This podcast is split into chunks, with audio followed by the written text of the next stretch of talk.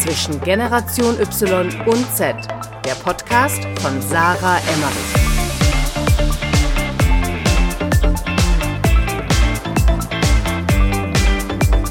Herzlich willkommen zu einer neuen Podcast-Folge bei Zwischen Generation Y und Z. Ich bin wieder Sarah hier im Podcast und vor mir sitzt gerade als Gast Selina Gabert im Zoom-Call. Hallo Selina. Hallo Sarah. Es freut mich sehr, dass du dabei bist und ist mir auch echt eine große Ehre. Wer mich kennt oder auch auf Social Media verfolgt, weiß, dass ich ein riesiger Fan der Plattform LinkedIn bin. Das ist das größte Netzwerk für beruflichen Austausch, für Weiterbildung und auch eine große Jobbörse.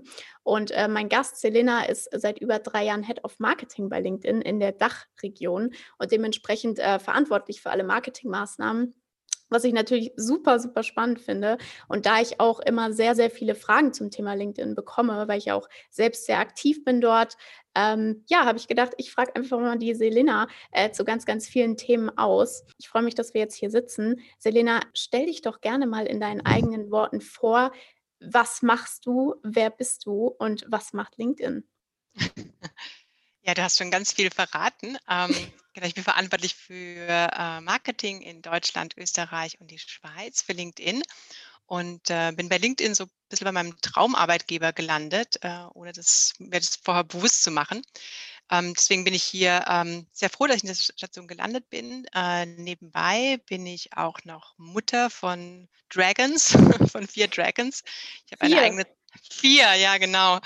Ich habe eine eigene Tochter mit meinem Mann zusammen und 3 Bonuskinder. Ich habe eine Familie geheiratet. Also für alle, die Generation X sind oder die Babyboomers, die kennen vielleicht noch diese super Serie, Familienserie mit Thekla Carola Witt, die auch eine Familie, er hat eine Familie geheiratet, sie hatte schon 3 Kinder. Und dann haben sie noch ein eigenes bekommen. Ich dachte immer, oh mein Gott, was für ein Leben.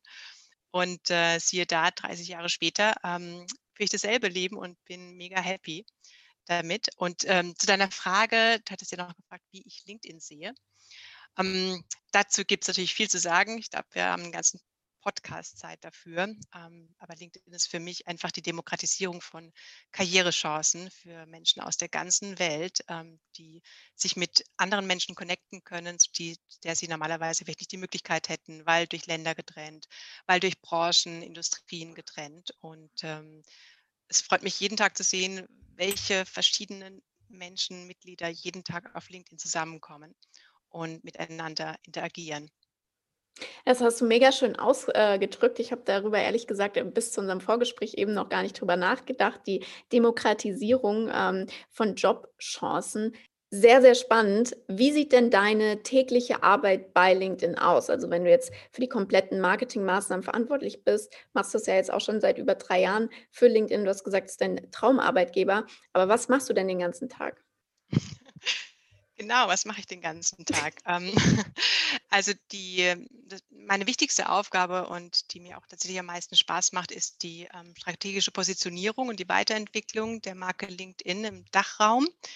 Das klingt ein bisschen trocken, ist es aber dann eigentlich auch gar nicht. Und dabei besonders auch die Abstimmung mit den Kollegen aus der USA, aus den wichtigsten Ländern für uns in Europa und mit immer wieder Inspiration zu holen, wie machen es die anderen Teams und was wird gerade für den Dachraum gebraucht, um das Mitgliederwachstum voranzutreiben. Und dann natürlich, also Strategien machst du jetzt auch nicht jeden Tag, das legst du im besten Falle einmal vor Start des Geschäftsjahres fest und täglich füllen wir genau diese Strategie mit Leben. Und die wichtigsten Pfeiler, auf die wir gerade setzen, ist Influencer-Marketing, Content-Marketing als großes Dach und natürlich Social-Media-Aktivitäten. Das haben wir uns deutlich verbessert, würde ich sagen, in den letzten 2 Jahren. Und vor Covid hatten wir auch an einer Event-Strategie gebastelt, die wir ganz erfolgreich an den Start gebracht haben. Das hat sich natürlich jetzt alles im Moment ein bisschen geändert, aber die wichtigsten Pfeiler, Influencer-Marketing und Social Media, die bleiben natürlich. Und wir arbeiten auch gerade wieder an der nächsten TV-Kampagne, also auch ganz klassisch. Das sind einfach um die Marke noch weiter zu stärken, noch bekannter zu machen, sind auch die klassischen Kanäle super wichtig für uns. Ich bin sehr gespannt auf die TV-Kampagne. Zum Thema Influencer-Marketing finde ich ja auch super relevant, beziehungsweise ist ja mein Steckenpferd oder auch warum wir eigentlich jetzt hier zusammensitzen, ist ja auch die Zusammenarbeit so ein bisschen mit euch zum Thema Influencer-Marketing. Bist du dann auch da sehr involviert in der Auswahl von den Influencern oder wie groß ist da dein Team, was dann daran mit dir arbeitet? Ja, da vertraue ich tatsächlich meinem Team, denn gerade mit den Influencer-Aktivitäten möchten wir eine jüngere Zielgruppe für LinkedIn interessieren, zwischen 18 und 32.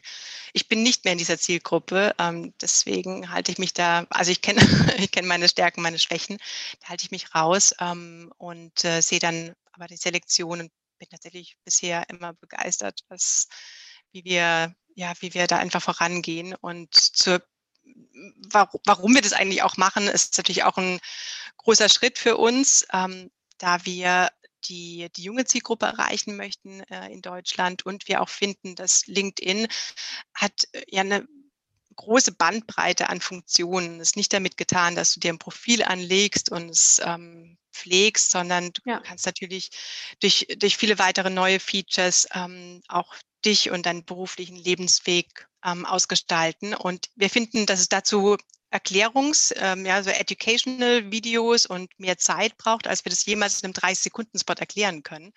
Und dazu unterstützen uns unsere Influencer und das funktioniert echt super. Ja, also ich habe auch gemerkt, in der Zusammenarbeit zum Beispiel auch mit Luisa und mit Carmen, das sind ja zwei sehr große Influencer in Deutschland, wo ich ja auch ein bisschen meinen Input dazu geben durfte, wie LinkedIn funktioniert aus meiner Sicht oder was man damit alles machen kann, wie groß die Nachfrage danach ist, LinkedIn zu verstehen oder überhaupt zu verstehen, was ist das für eine Plattform und wie kann ich die für mich nutzen. Warum möchtet ihr denn eine jüngere Zielgruppe ansprechen? Ja, ist eine gute Frage. Für uns haben wir definiert, dass die gerade jüngere Zielgruppe ist noch nicht so stark vertreten auf LinkedIn, wie wir uns das wünschen. Ja. Wir verstehen uns vor allen Dingen auch als Social Media, als professionelles Social Media Netzwerk, das natürlich auch vom Engagement und von der Interaktion lebt der Mitglieder. Und gerade von den jungen Mitgliedern versprechen wir uns viel Vokalität, Interaktion und eigene Beiträge, auch Interaktion mit Beiträgen von anderen Mitgliedern. Wie du schon im Vorgespräch sagtest, ne, ist einfach die Generation Z. Ist es richtig? Y und Z, ne? Ja, Z ist noch ein bisschen zu jung wahrscheinlich. Ja, wobei, also Millennials sind 25 bis 40 jetzt ungefähr, also die sind zwischen 1980 und 95 geboren und eigentlich jeder, der nach 95 geboren ist, ist dann Generation Z oder Sie, sagt man ja auch. Von daher definitiv auch eure Zielgruppe oder die ihr erreichen wollt. Ja.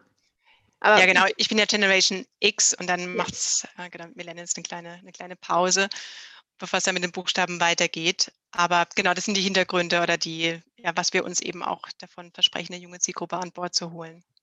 Was glaubst du denn, warum die jetzt noch nicht auf LinkedIn vertreten ist? Liegt es daran, dass das so diesen Ruf hat, ja, okay, da finde ich also nur eine Jobsuche oder da sind irgendwie nur, keine Ahnung, alte Leute aus dem Vorstand, die sich da irgendwie gegenseitig austauschen? Oder glaubst du, es liegt an den Vorurteilen oder wissen einfach nicht genug Leute, was man mit LinkedIn alles anfangen kann, machen kann?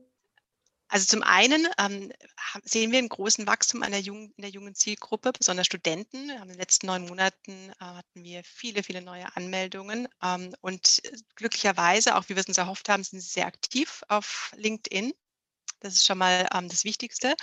Aber wir wissen natürlich auch von unseren Market Research Studien und wir haben regelmäßig Mitgliederfrühstücke, in der wir Mitglieder befragen, zu LinkedIn auch die junge Zielgruppe zum Beispiel. Wenn wir mal in die USA schauen, wo LinkedIn sein Headquarter hat, da ist einfach jeder auf LinkedIn. Da gibt es diese Hürde oder die Hürde einfach nicht. Und das sehen wir auch, jede Branche ist vertreten auf LinkedIn. Und ja, genau das ist auch so ein bisschen das Ziel für Deutschland. Also wir möchten gerne gesehen werden als ein Netzwerk für jeden und nicht nur für eine bestimmte Zielgruppe und nicht nur für eine bestimmte Branche, sondern für jede Generation und für Genau. Ich finde es auch sehr interessant, weil LinkedIn ist ja eigentlich eine der ältesten Social-Media-Plattformen. Also für die, die es nicht wissen, LinkedIn gibt es schon seit 2003, soweit ich weiß. Dass es trotzdem leider zum Beispiel in Deutschland halt noch gar nicht etabliert ist und viele dann noch im Kopf irgendwie haben Konkurrenten wie Xing oder so, Jobsuche und dann muss ich mich nur anmelden, wenn ich irgendwie einen Job suche oder wenn ich irgendwie mein Arbeitgeber sagt, ja, macht immer LinkedIn. Aber es ist ja so viel mehr mittlerweile. Und ich glaube, dass, deswegen finde ich es auch mega cool, dass ihr zum Beispiel so viel mit Influencern arbeitet, auch mit klassischen Instagram-Influencern. Seit wann macht ihr das? Wir sind gestartet, vor circa einem Jahr haben wir die ersten zarten Schritte gewagt im Influencer-Marketing. Und die größte Arbeit bestand echt darin, die richtigen Influencer für uns zu finden. Ja, klar. Also ich glaube, es steht und fällt mit den richtigen Influencern dann auch, ob die Kampagne Früchte trägt oder nicht. Aber ich glaube, da seid ihr ja mittlerweile auf einem guten Weg. Und ich freue mich auch schon auf das nächste Projekt, wo ich schon eingeweiht wurde letzte Woche. Wie ist denn dein persönlicher Background? Also wolltest du schon immer im Marketing arbeiten? Also eigentlich wäre natürlich toll zu sagen, ja, ich wollte schon immer und als Kind habe ich schon irgendwie versucht, Sachen zu verkaufen. Es ist so schön, wenn man so retroperspektiv alles so reingenieren kann, ja. Aber es ist tatsächlich nicht so. Ich glaube, ich hatte einen ganz anderen Karrierewunsch. Ich wollte Sängerin werden. Ich war auch in einer Band, die recht erfolglos gespielt hat im Background und hatte ein paar Solo-Songs und es hat mir aber unglaublich viel Spaß gemacht. Ich war auch schon in meinem Chor und habe dann auch ein Angebot bekommen, als Leadsängerin in einer Band zu spielen und habe das aber dann aus Angst, nicht zu performen, nicht erfolgreich zu sein, abgelehnt und habe dann angefangen, VWL zu studieren. Und das hat mich dermaßen in Anspruch genommen, dass ich erstmal alle Hobbys auf Eis gelegt habe. War aber nicht so tragisch. Ich glaube, dass der Welt kein Gesangstalent verloren gegangen ist, kein großes zumindest. Und dann war tatsächlich recht schnell klar, schon so im Vordiplom, dass ich die Vermarktung, Brands, gerade die strategischen Ansätze, dass ich die super spannend finde. Und so richtig formiert hat sich der Wunsch dann, ich glaube, im letzten Semester. Und dann habe ich mich auch nur auf Marketingjobs beworben. Und habe dann aber auch keinen einzigen bekommen, weil ich keine Berufserfahrung hatte in dem Feld, typisch Student. Ne? Aber ich bin irgendwie dran geblieben und habe dann auch Initiativbewerbungen geschickt an Siemens. Die hatten damals diese schicken Mobile-Telefone. Ich weiß nicht, ob du dich da noch dran erinnern kannst, Sarah. Ja. Und da habe ich tatsächlich die Chance bekommen, in einem kleinen Team anzufangen und war dann da auch die restlichen 7 Jahre, auch nachdem Siemens Mobile an BenQ verkauft wurde und dann letztendlich ja komplett eingestampft wurde. Und dann, also ich weiß nicht, ob was noch dazwischen kam, aber dann warst du ja auch 6 Jahre lang bei Sky Deutschland. Ich glaube, das kennt auch jeder, der hier zuhört. Und hast da auch zum Beispiel gearbeitet und warst dafür verantwortlich für Social Media und die digitale Kommunikation, vor allem in einer Zeit, wo das gerade quasi erst aufgekommen ist, also in den letzten 10 Jahren. Ich meine, vor 10 Jahren war natürlich ganz andere Themen wahrscheinlich relevant im Marketing als jetzt heute. Wie war das so? Also was waren da so die größten Herausforderungen in dieser Zeit, auch zum Beispiel, als du bei Sky gearbeitet hast im Marketing? Also die größte Herausforderung war, dass kein Mensch bei Sky Social Media eigentlich wollte. Es gab den Marketingleiter, der das Thema spannend fand und du sagst, das Thema kam erst auf.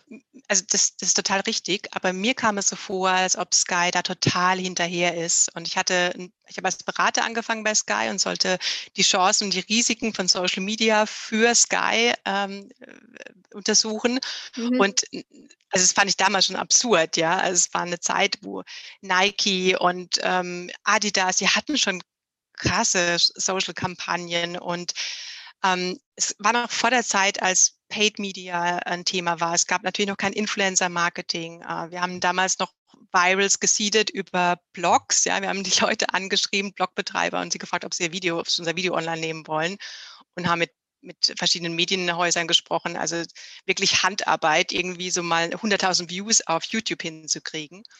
Und aber trotzdem war klar, gerade für ein Medienhaus, dass das Social Media hat so viele Richtungen. Ja, wir haben ja später dann auch neben den Marketingaktivitäten, um auch da wieder eine junge Zielgruppe zu erreichen, eine Community, eine Service-Community gelauncht, was auch natürlich gerade für die junge Zielgruppe, ja, die sich nicht mehr ans Telefon hängen möchte, wenn sie irgendwo ein Problem hat, super wichtig ist.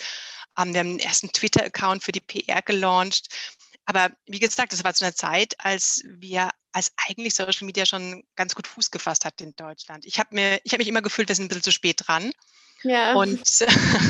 Aber dann einmal diese Wurzel oder diese Samen gesät, hatten wir schnell im ganzen Haus, im ganzen Unternehmen bei Sky Mithelfer und Leute, die an das Thema geglaubt haben, aus der PR, aus dem Sportbereich, aus dem Filmbereich, aus dem Customer Service.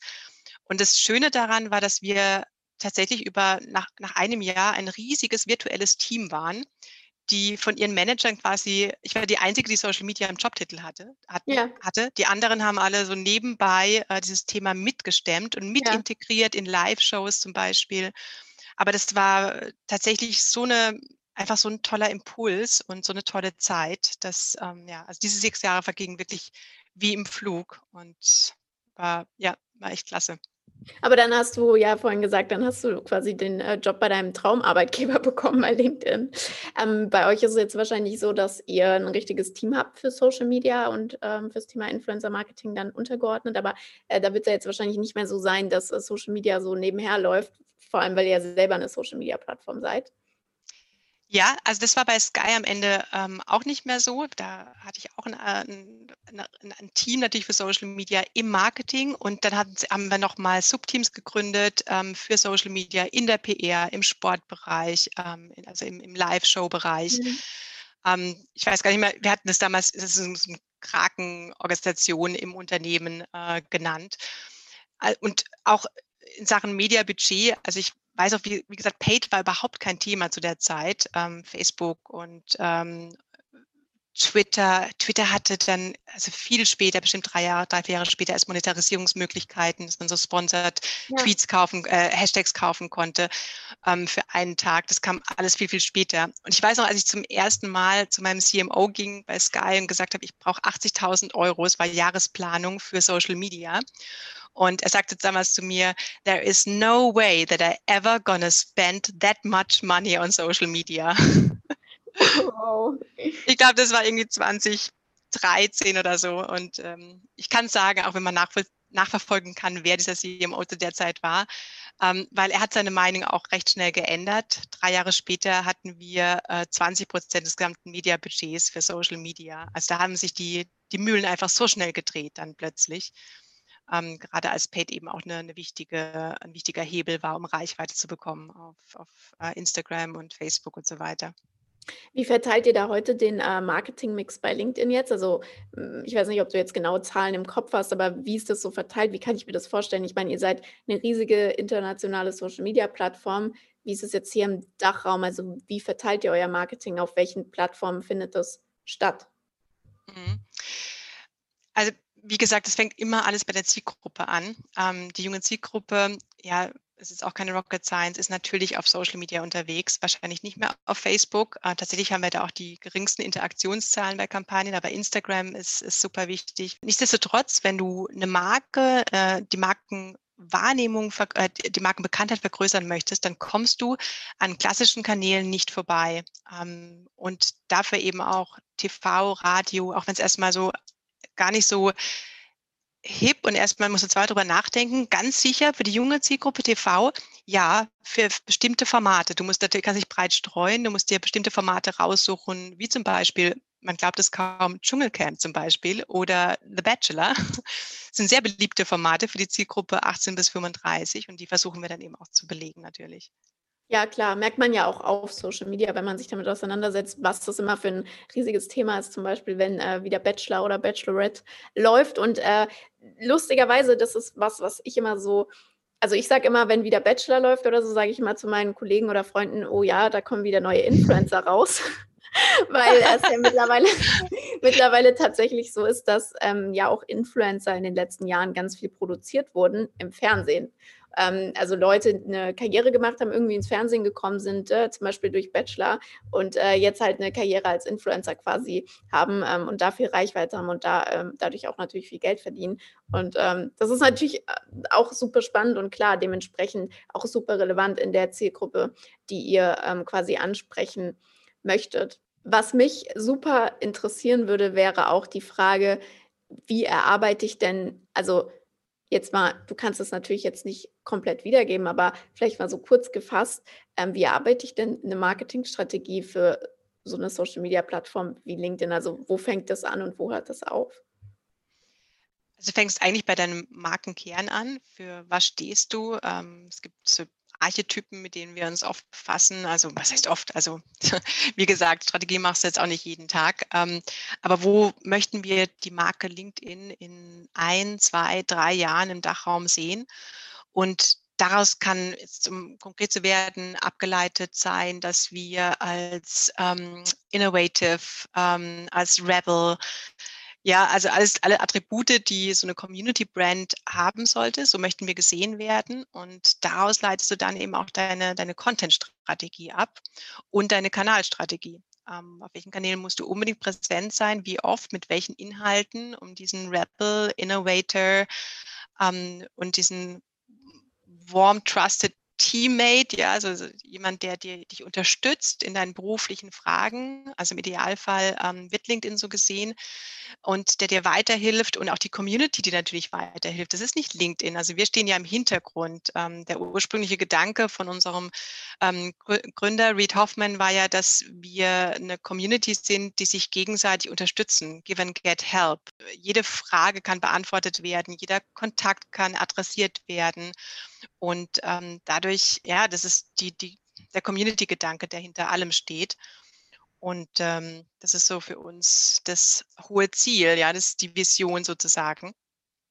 Aber konkret heißt es bei uns bei LinkedIn, wir machen sehr, also ich kann jetzt nicht die Media-Budgetverteilung verraten, aber du wirst uns bestimmt oft auf Instagram sehen, du wirst uns bestimmt immer mal wieder auf Twitter sehen und wahrscheinlich auch bald, ja, mal sehen, wie wir mit TikTok unsere Zielgruppe adressieren können und YouTube, ich bin da immer so zwiegespalten, ob das wegen einer Social-Media-Plattform ist, aber unser Videocontent funktioniert halt super gut auf YouTube.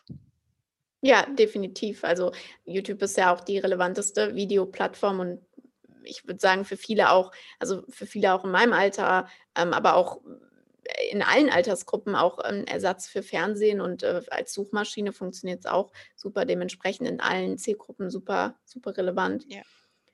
Mich würden jetzt noch 2 Richtungen interessieren, in die ich jetzt gerne gehen würde mit dieser Podcast-Folge. Und zwar einmal hätte ich noch ein paar Fragen an dich persönlich, so als Frau in einer Führungsposition.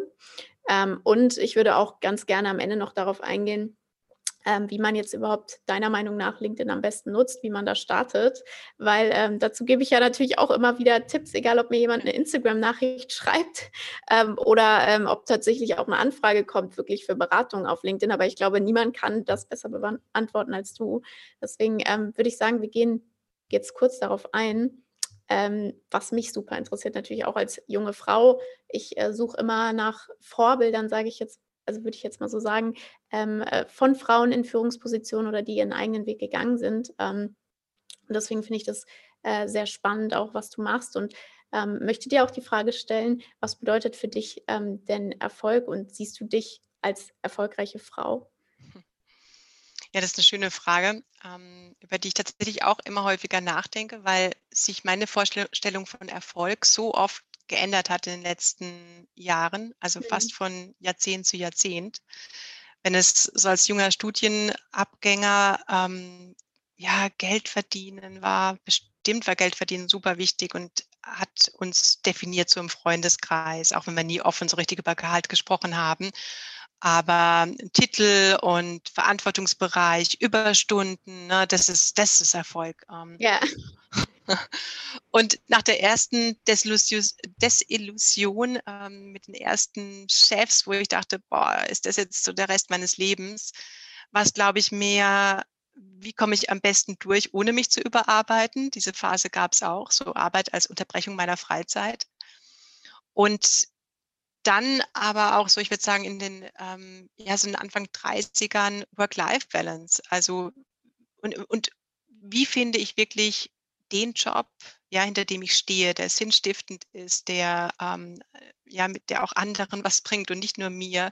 Und dann sind die Soft-Faktoren in den Vordergrund getreten. Also habe ich ein gutes Team um mich rum. Dabei ging es gar nicht so sehr um Führung in dem Schritt noch nicht, aber habe ich nette Kollegen, kann ich selbst sein bei der Arbeit und kann ich so sein, wie ich bin und werde ich so akzeptiert. Und erst dann, ich glaube, als ich diese Erkenntnis, als ich gesagt habe, okay, wenn ich so einen Job habe, dann bin ich erfolgreich und dann kann ich auch wirklich gut sein in meinem Job. Ja? Wenn ich mich wohlfühle, dann kann ich quasi erblühen sozusagen und meine Stärken ausleben.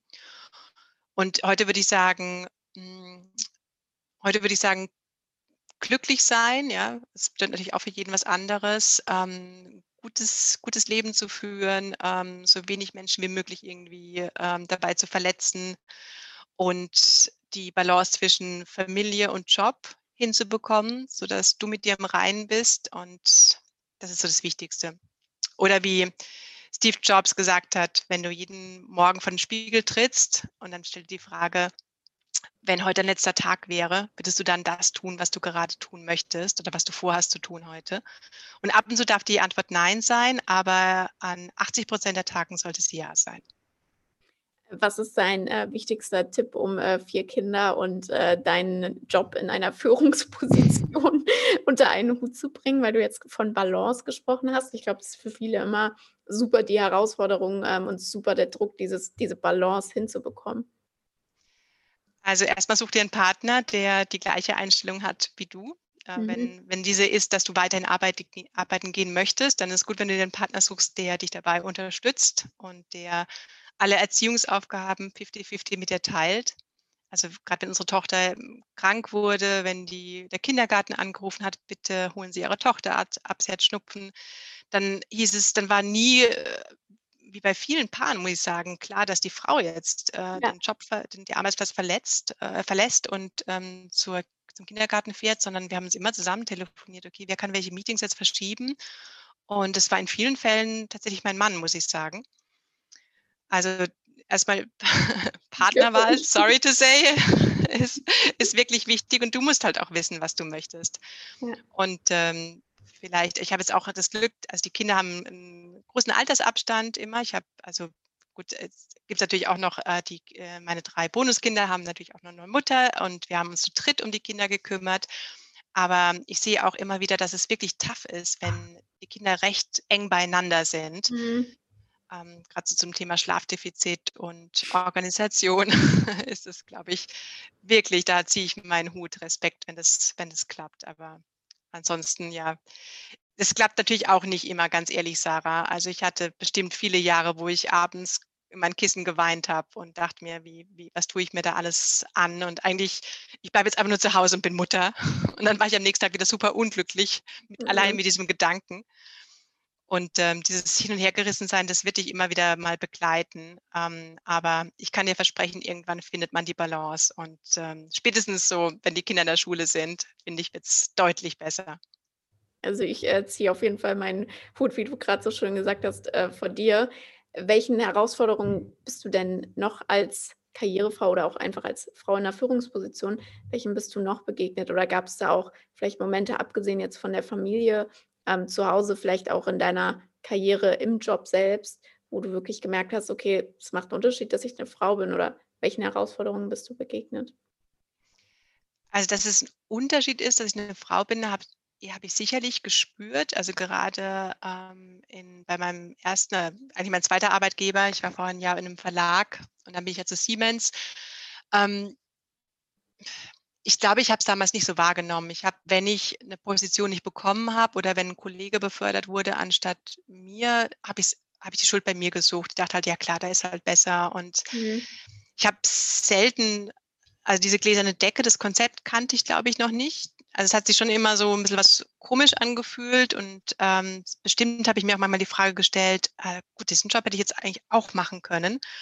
Aber ich glaube, Also ohne Schuldzuweisung. Ich wusste selbst nicht, was ich wollte. Also mehr, also eine Führungsposition hätte für mich auch bedeutet, mehr Investitionen in den Job, weniger Zeit, weniger, ja, was mir sonst noch im Leben wichtig ist. Mhm. Und damit war ich nie eindeutig. Ja. Aber heute denke ich mir, Männer sind das eigentlich auch nicht. Und trotzdem bekommen sie diese Führungsposition. Ja. Und ich glaube, da mehr Klarheit für sich auch zu bekommen und auch keine Angst zu haben. Mein Gott, wirklich eine Teamleiterfunktion, ist das wirklich so viel mehr Verantwortung? Auf der einen Seite ja, auf der anderen Seite hast du dann auch viel mehr Hände, die an einem Projekt mit dir arbeiten. Also da ist diese Angstfreiheit, die hätte ich mir gewünscht. Insofern keine Schuldzuweisung. Ich glaube, das war alles so ein bisschen eigenversemmelt quasi. Aber ich muss sagen, bei meinen Arbeitgebern danach, also Sky und LinkedIn, habe ich dieses Gefühl nie gehabt, gerade weil der Frauenanteil sehr hoch ist, auch die Frauen in Führungspositionen, auch Mütter in Führungspositionen. Also muss ich jetzt sagen, vielleicht bin ich da so ein bisschen in meiner Bubble im Moment. Ich weiß natürlich, das Problem existiert da draußen und ich bin da auch eine der größten Mitstreiterinnen. Aber da bin ich so ein bisschen in den letzten Jahren quasi davor gefeit. Was wünschst du dir für ambitionierte Frauen? Also was wünschst du dir da für die Zukunft? Du meinst also die Umgebung, die sie vorfinden? Ja. Also ich wünsche mir vor allem, dass Frauen unterstützen, weil ich immer noch zu oft sehe, dass Frauen in exponierten Positionen tatsächlich so ihre Position so ein bisschen bewahren und gar nicht so sehr darauf bedacht sind. Das ist jetzt super pauschalisiert, nur weil ich es immer mal wieder beobachte, dass sie nicht darauf bedacht sind, wirklich Frauen auch wieder zu fördern und quasi so den Lift nach unten zu schicken und dann doch auch eben diesen Punkt vielleicht nicht berücksichtigen. Wir nennen das immer so schön The Queen Bee-Effekt. Mhm. Und das macht mir ein bisschen Angst bei der ganzen Bewegung, wie wir Frauen jetzt auch um eine Quote in Aufsichtsräten und jetzt auch in den Vorständen kämpfen. Ich hoffe, dass wir da wirklich alle an einem Strang ziehen. Also es ist bestimmt nicht Männer gegen Frauen. Es ist oft auch so intergeschlechtliche Kämpfe. Ja, ich muss auch ehrlich sagen, dass ich es oft mitbekommen habe oder oft auch gespürt habe, dass oft leider sogar so eine Missgunst teilweise zwischen Frauen auch gegenseitig dann leider herrscht. Viel mehr als teilweise von Männern aus, die, wo es auch viele Männer gibt, die Frauen super gerne fordern, fördern und das teilweise auch ein internes Frauenproblem ist, wie du das so schön gerade gesagt hast, definitiv. Abgesehen jetzt von Frau und Mann, wie siehst du denn die Generation Z, also die Generation, die jetzt unter 25 ist, was siehst du da für Hoffnung oder was macht dir vielleicht auch Sorgen, zum Beispiel im Umgang mit Social Media? Im Umgang mit Social Media, also generell wird nochmal einen Schritt zurück, generell Generation Z.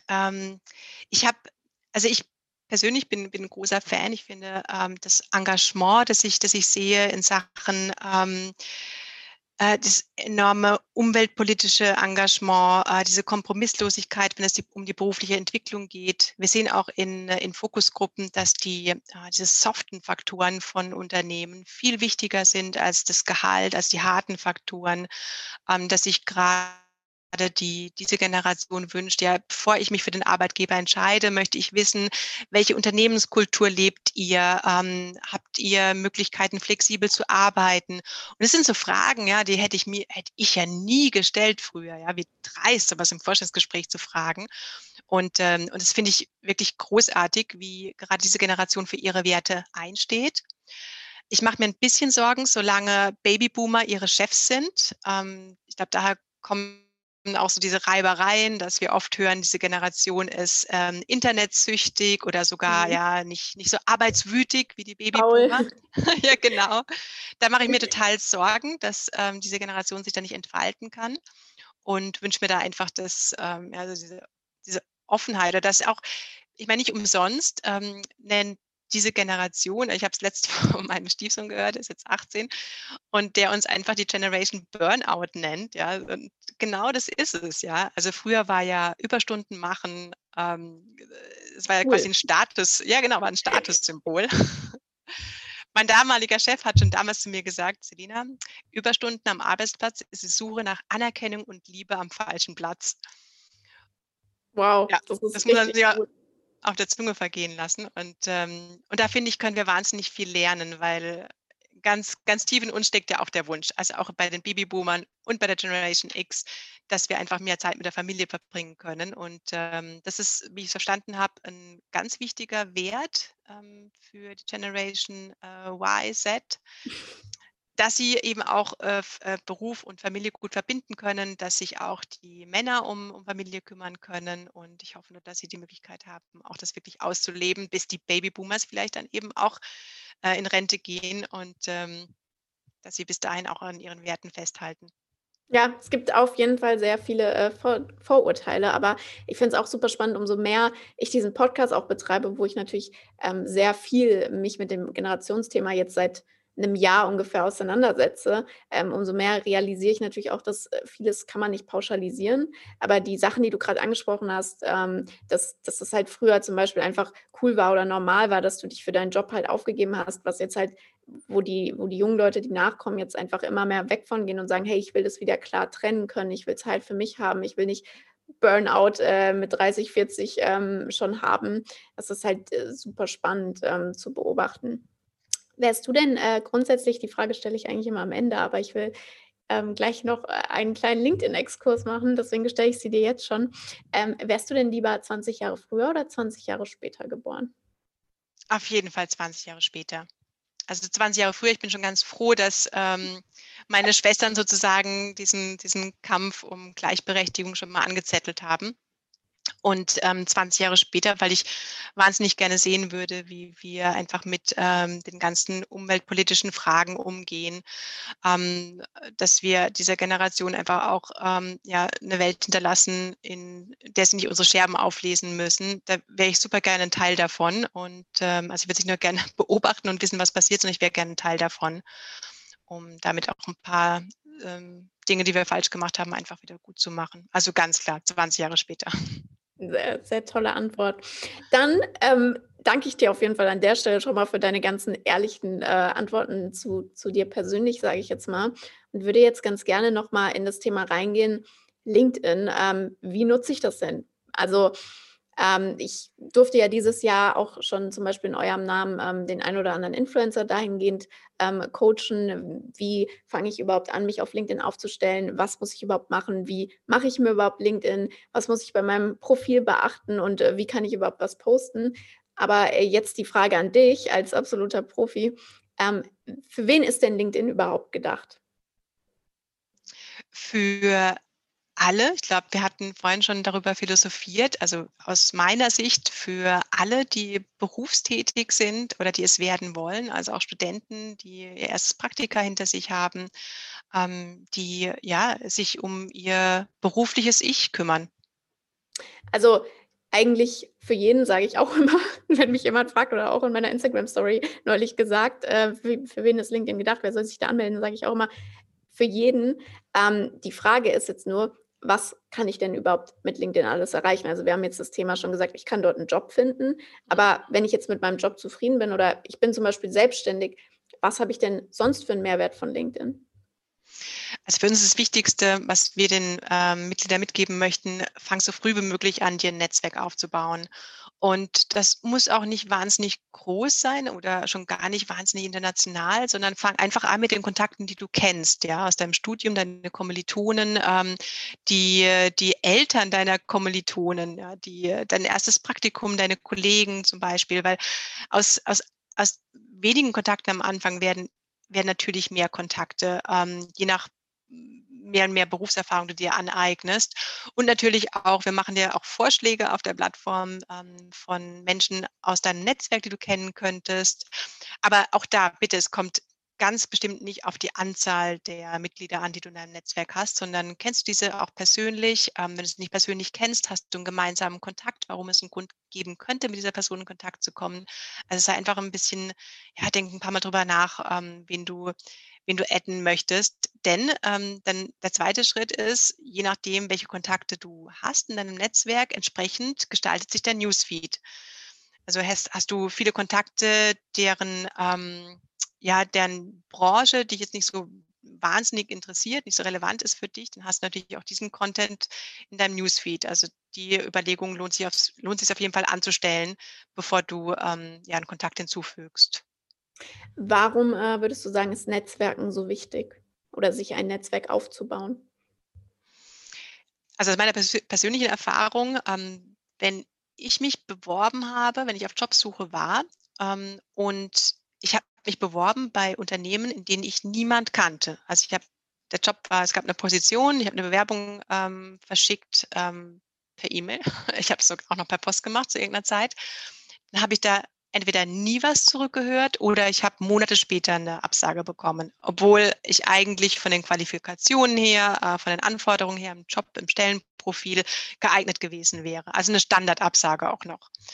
Und das zeigt mir auch, dass wenn du dich bewirbst, es ist wahnsinnig sinnvoll, wenn du irgendjemanden im Unternehmen kennst. Und das macht dir LinkedIn natürlich sehr einfach. Du kennst vielleicht niemanden direkt, aber du kennst jemanden, der jemanden kennt. So habe ich zum Beispiel meinen Job bei LinkedIn bekommen. Und das sagen wir mal so schön, du kennst jemanden, kennt dich, das macht dir eben auch, findest du über LinkedIn am besten raus. Und das ist eine Sache, jetzt sprechen wir natürlich auch nur über Jobs im Moment. Das andere Thema ist, du hast ja, wenn du nicht auf Jobsuche bist, möchtest du dich ja weiterentwickeln, du möchtest dich mit Experten aus deiner Branche vernetzen, vielleicht suchst du einen Mentor, vielleicht hast du Fragen zu einzelnen Themen, du möchtest keine Mentoring-Relationship, aber du möchtest jemanden ansprechen, der dir vielleicht einen Tipp geben kann. So ging es mir zum Beispiel, als ich bei LinkedIn angefangen hatte, ich hatte keine Ahnung von einer klassischen Mediastrategie, also sehr wenig zumindest. Und ich habe Experten auf LinkedIn angeschrieben und sie gebeten, mir eine halbe Stunde ihrer Zeit zu widmen. Das haben 3 Leute gemacht. Das war so hilfreich, so wertvoll für mich. Und wenn ich irgendwie kann, gebe ich natürlich auch dann auch was zurück, entweder an diese 3 Personen direkt oder an jemanden anders. Ja, es muss nicht immer quid pro quo sein. Aber ich glaube, darum geht es, sich Kontakte aufzubauen, die du jederzeit zu Themen ansprechen kannst. Und du musst natürlich auch bereit sein, entsprechend was zu geben. Ja. Es gibt einen ganz tollen Satz dazu, an den ich immer denken muss und was ich auch immer Leuten sage, wenn die mich fragen, warum die LinkedIn nutzen sollen, ist, dass es am besten ist, sich ein Netzwerk aufzubauen, wenn du es gerade nicht brauchst. So, und weil du weißt nie, was in der Zukunft ist. Ich meine, wir haben es dieses Jahr gesehen mit Corona. Du weißt nie, was in der Zukunft ist und was auf dich zukommt und wann du die Person vielleicht mal brauchst oder von deren Gefallen vielleicht dir einen neuen Job besorgt oder einen Auftrag besorgt. Und dass man eigentlich in der Zeit, wo man es nicht braucht oder wo man sich fragt, warum soll ich denn netzwerken, genau dann sollte man es machen, weil man nie weiß, was es einem in der Zukunft alles bringen kann. Ja.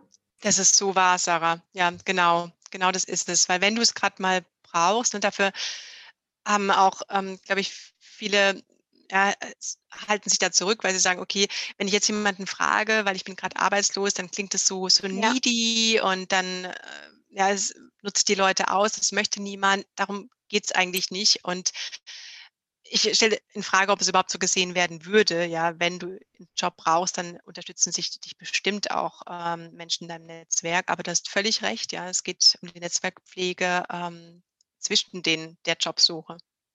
Ja, was bei mir zum Beispiel auch ein Riesenpunkt ist, warum ich LinkedIn so gerne nutze, ist natürlich auch, was du eben angesprochen hast. Ich tausche mich mit anderen Experten aus meiner Branche, also aus dem Social Media und Influencer Marketing, aber eben auch mit Experten, verfolge da den Content von Leuten, die nicht in meiner Branche sind, sondern vielleicht allgemein zu Themen, die meine Generation oder die Welt beschäftigen, eben ihre Meinung abgeben oder einfach Infos abgeben. Und ich glaube, das ist auch sowas, was viele unterschätzen bei LinkedIn, warum sie es nutzen sollten. Es ist einfach eine ganz andere Qualität an Content und an Meinungen im Vergleich zum Beispiel zu einer Plattform wie Instagram, die halt sehr visuell ist. So auf LinkedIn bekommst du wirklich Meinung und Haltung auf einem sehr hohen Niveau, würde ich jetzt mal so sagen. Wenn ich mir jetzt LinkedIn mache, was würdest du sagen, wäre denn der erste und wichtigste Schritt erstmal? Ich finde, da braucht es gar nicht so viel. Also natürlich startet deine Reise auf LinkedIn mit deinem Profil. Das ist ganz einfach, erstmal mit einem Profilfoto, weil da stecken so ein paar Stats dahinter, wie zum Beispiel, dass du, wenn Recruiter zum Beispiel eine Social-Media-Expertin suchen, dass der Algorithmus ihnen eher Profile anzeigt, die ein Bild hochgeladen haben, als die kein Bild haben. Das wissen nicht viele, deswegen sage ich es doch mal hier explizit. Und natürlich dann Jobtitel, Unternehmen oder was du suchst. Was auch viele vergessen, ist die Profil-Summary.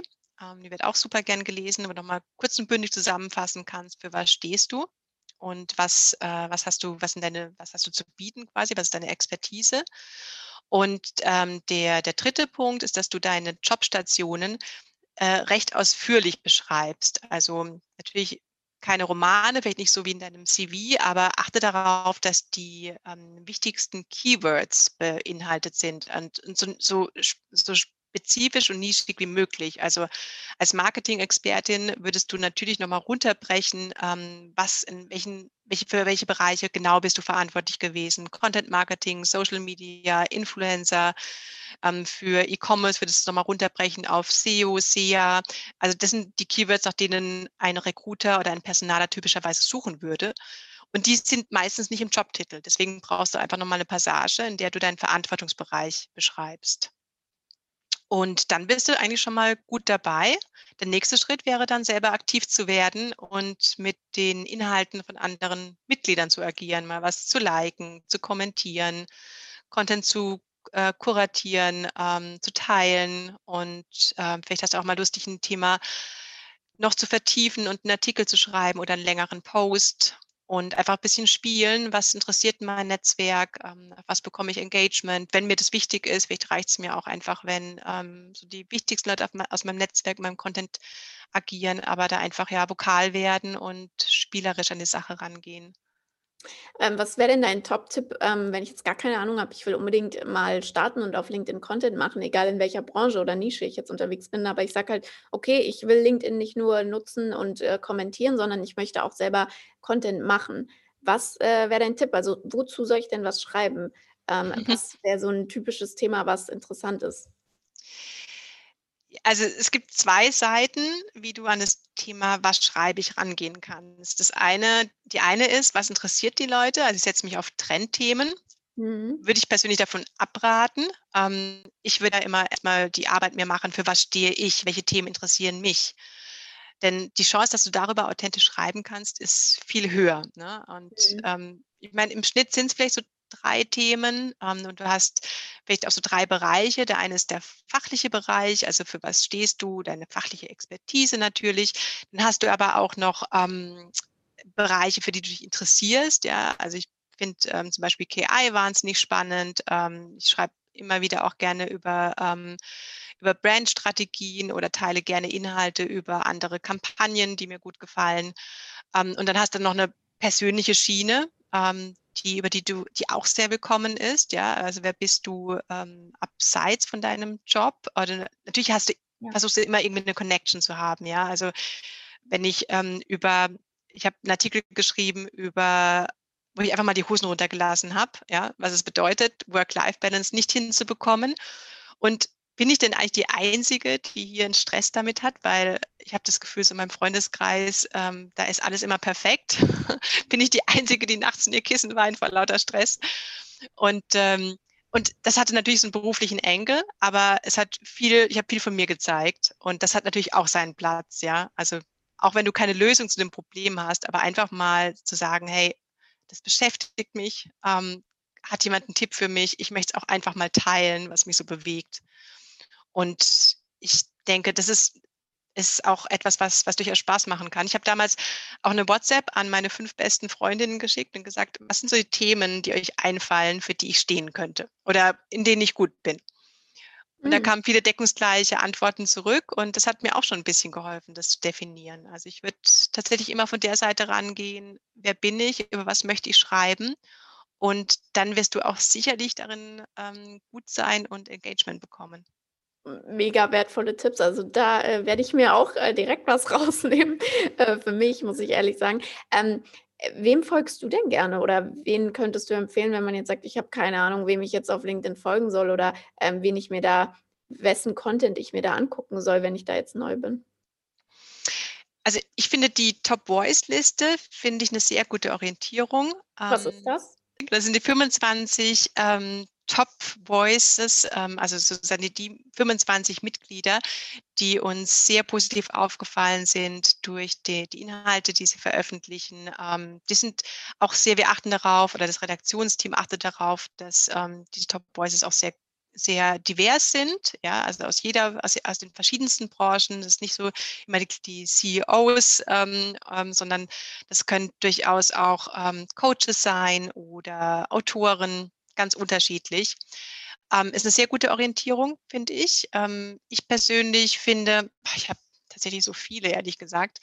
Also ich finde im Moment die Inhalte von Philipp Westermeyer, OMR-Gründer, finde ich wirklich klasse, weil ich finde, er hat eine super Balance zwischen so ein bisschen privat, so ein bisschen sehr viel Humor natürlich. Und ich mag einfach seinen Style, glaube ich. Und dann folge ich aber auch so ganz so typisch Frank Thelen. Ich finde, er spielt sehr gut mit den verschiedenen Medienformaten, gerade auch mit Video, finde ich auch immer interessant.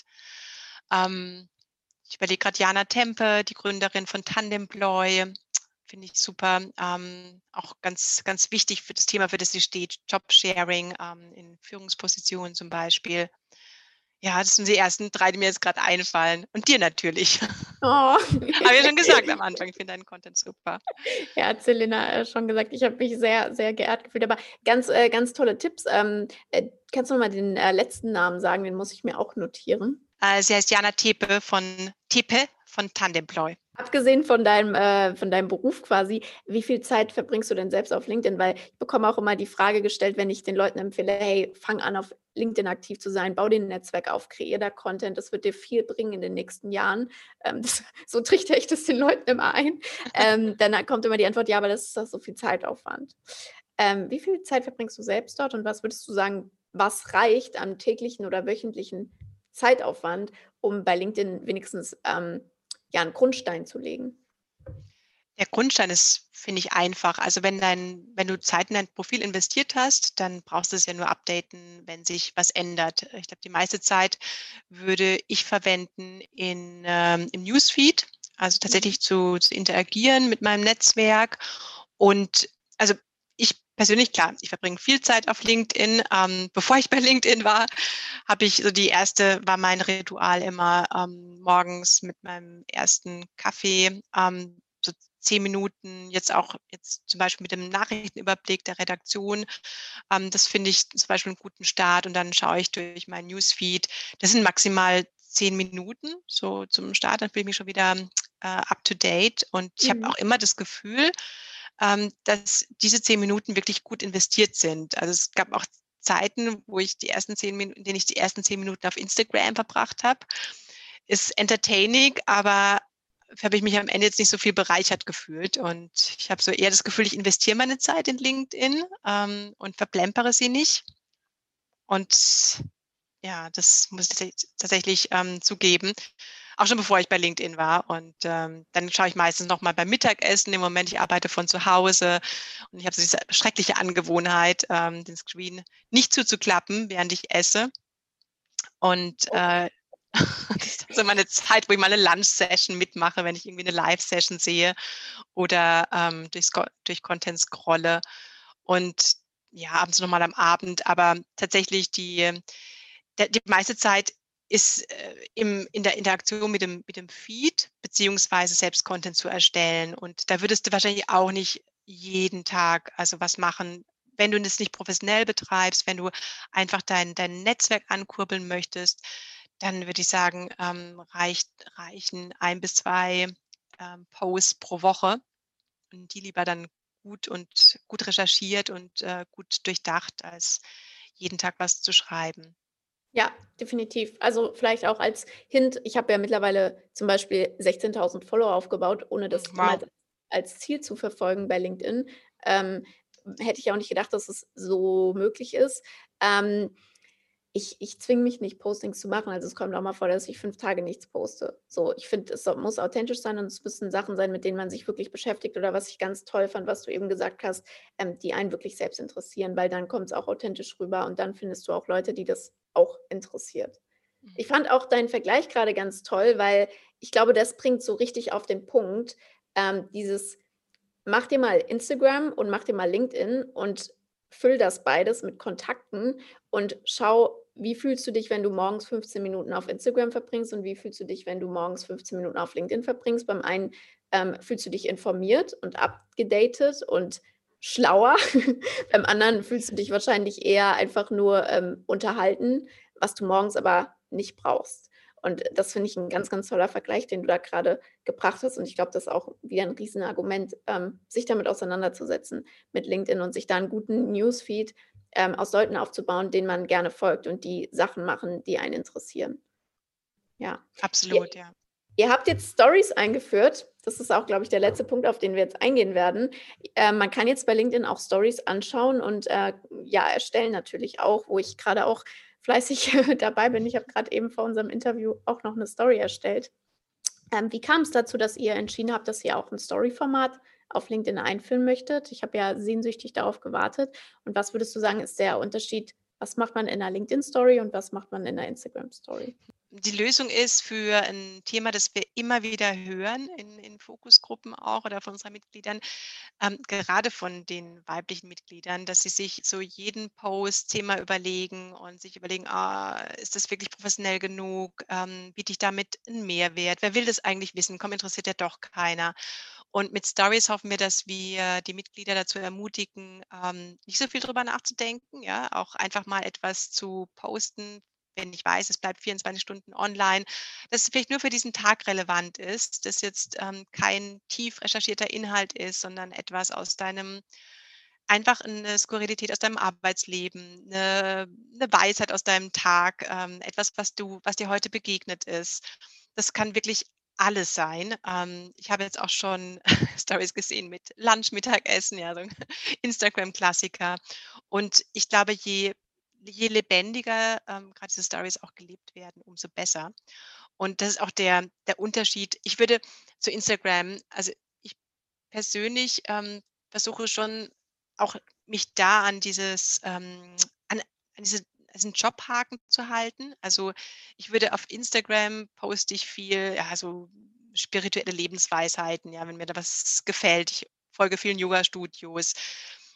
Würde ich jetzt bei LinkedIn kann schon auch funktionieren, aber da würde ich, glaube ich, eher auf Themen eingehen, die meine berufliche Entwicklung betreffen. Also es wäre so ein ganz, ganz einfacher Filter. Aber probier es aus, dafür ist es da. Es gibt da wirklich keine Regeln, keine Vorgaben und probier einfach für dich aus, was gut funktioniert. Ja. Dafür ist es da. Sehr toll auf den Punkt gebracht. Ich bin sehr gespannt, wo es mit den LinkedIn-Stories noch weitergeht, auch von der Nutzung her. Ja, was wäre denn vielleicht ein Schritt, den jemand gehen könnte, der jetzt sagt, okay, das Gespräch hat mir jetzt schon weitergeholfen, aber ich will mich noch mehr mit LinkedIn auseinandersetzen. Wo finde ich denn vielleicht auch guten Content dazu? Also ihr habt ja auch LinkedIn Learning, darüber haben wir jetzt gar nicht gesprochen. Finde ich da zum Beispiel vielleicht auch einen Basic-Kurs zum Thema LinkedIn? Ja, absolut. How to get started, rock your profile. LinkedIn Learning ist allerdings ein Premium-Produkt. Das heißt, du brauchst eine Premium-Mitgliedschaft, um auf die Kurse zugreifen zu können. Möchte an der Stelle einfach fairerweise gesagt haben. Aber ein guter Start findest du auch zum Beispiel auf YouTube. Haben wir einige Videos, so klassische Rock Your Profile Sessions von verschiedenen Kollegen von mir. Und da ist eine so gut wie die andere. Also damit zu starten, genau, gehen wir auch nochmal auf die Profilerstellung ein, wie ich Content erstelle, was bei Content-Erstellungen zu beachten ist, welche verschiedenen Formate es gibt. Also da, glaube ich, wird man fündig und das wäre ein guter Start. Ja, mega cooler Tipp. Ich werde auch einfach mal in die Shownotes packen, den Blogartikel von Carmen Kamuschka, den wir zusammen verfasst haben nach einer Session, wo es eigentlich auch darum geht, wie man auf LinkedIn gut startet und was da alles möglich ist. Und vielleicht auch das Video mit Luisa Dellart, was wir zusammen gemacht haben zum Start auf LinkedIn. Das ist vielleicht auch ein ganz guter Einstieg für jeden, der das noch nicht kennt. Jetzt noch eine Frage zum Schluss. Wo kann man dich denn kontaktieren, wenn man eine Frage hat, oder ist das überhaupt möglich? Also eigentlich würde ich jetzt sagen, du kannst mich immer über LinkedIn, kannst mir immer eine Nachricht schicken. Ich versuche das natürlich auch zeitnah zu beantworten, wenn es nicht ganz klappt. Ich weiß, du hast eine große Zuhörerschaft. Ich antworte bestimmt, und auch wenn ich nicht gleich antworte. Aber ihr könnt mir gerne Nachricht schreiben, wenn ihr spezifische Fragen habt, mich connecten auf LinkedIn. Gibt es so ein Mantra oder vielleicht abschließende Worte, etwas, was du noch den Zuhörern mitgeben möchtest, einen Erfolgstipp oder wie gesagt ein Mantra, was dich so begleitet? Also was mir jetzt sofort eingefallen ist, ist Zuhören. Okay. Zuhören ist wirklich so ein Thema, glaube ich, was wir im Moment ein bisschen verlernt haben, und Fragen stellen, zuhören, gerade auch vielleicht für die jüngere Zielgruppe, und es ist auch, glaube ich, ein Laster von meiner Generation, dass wir uns zu Themen äußern, zu denen wir eigentlich gar nicht so viel Ahnung haben und so Teil dieser Bullshit-Verbreitung sind. Ich habe einen tollen Podcast auch gehört, auch ein toller Podcast, Jung und Naiv, da wurde David Precht interviewt, und er hat zu ein paar Fragen, hat er einfach gesagt, Entschuldigung, ich weiß nicht, ob er Entschuldigung gesagt hat, ehrlich gesagt, das weiß ich nicht, dazu weiß ich nichts, dazu kann ich nichts sagen. Und es ist wirklich jetzt, also so ein David ist ja, Brecht ist ja so ein Typ, du denkst, er weiß zu allem was, und er weiß auch zu allem was, aber wenn er es nicht hundertprozentig weiß, dann sagt er das einfach, und das finde ich großartig, also öfters mal den Mut zu haben, das weiß ich nicht, wenn ich es wissen müsste, muss ich mir das zu schlau machen, und zuhören und Fragen stellen. Wow, also finde ich richtig toll, auch als Abschluss. Ich muss auch ehrlich sagen, das ist das, was ich am meisten am Podcasten liebe, dass ich ganz viele Fragen stellen darf und dass ich quasi dabei selbst lerne und das noch mit anderen Leuten teilen kann und die dann auch wiederum zuhören können. Also ganz, ganz tolle Abschlussworte von dir. Ja, vice versa, Sarah, geht mir genauso. Ich habe auch viel gelernt in der letzten Stunde. Ich habe dem nichts mehr hinzuzufügen, außer dass ich das wirklich ganz toll finde, auch die Arbeit, die ihr macht und wie ihr da vorangeht als Plattform. Und ich bin, wie gesagt, jeder, der mich kennt, weiß es und der mich verfolgt, ein riesen LinkedIn-Fan. Deswegen war es mir eine große Ehre, dass du hier zu Gast jetzt warst, endlich. Wir haben das ja schon eine Weile geplant und hoffe, dass dem einen oder anderen jetzt wirklich einige Fragen auch beantwortet werden können. Es wird definitiv nicht die letzte Folge zum Thema LinkedIn sein. Also ich bin mir ganz sicher, dass wir auch nochmal vielleicht einen kompletten Basic-Kurs oder sowas aufnehmen werden, wie man bei LinkedIn weitergehen kann, auch in der Content-Erstellung. Aber an der Stelle erstmal vielen, vielen Dank an dich, Selina. Ihr könnt Selina natürlich bei LinkedIn folgen. Selina Gabert, da findet ihr sie natürlich. Ich folge dir natürlich auch. Und ja, ich möchte mich einfach nur bei dir bedanken, dass du Teil von diesem Podcast warst, Teil von Zwischengeneration Y und Z. Ja, sehr gerne. Danke für die Einladung. Ja, wir hören uns natürlich hoffentlich weiterhin, und an alle, die zugehört haben, hoffe ich auch, dass wir uns weiterhin hören, dass ihr den Podcast abonniert, falls ihr das noch nicht gemacht habt. Es würde mich riesig freuen, wenn ihr eine Bewertung abgebt und auch gerne Feedback zu dieser Folge hinterlasst. Diese Folge natürlich auch gerne teilt, zum Beispiel auf LinkedIn oder per Instagram Story, und wir uns beim nächsten Mal wieder hören bei Zwischengeneration Y und Z. Vielen, vielen Dank fürs Zuhören und bis dahin. Ciao, ciao.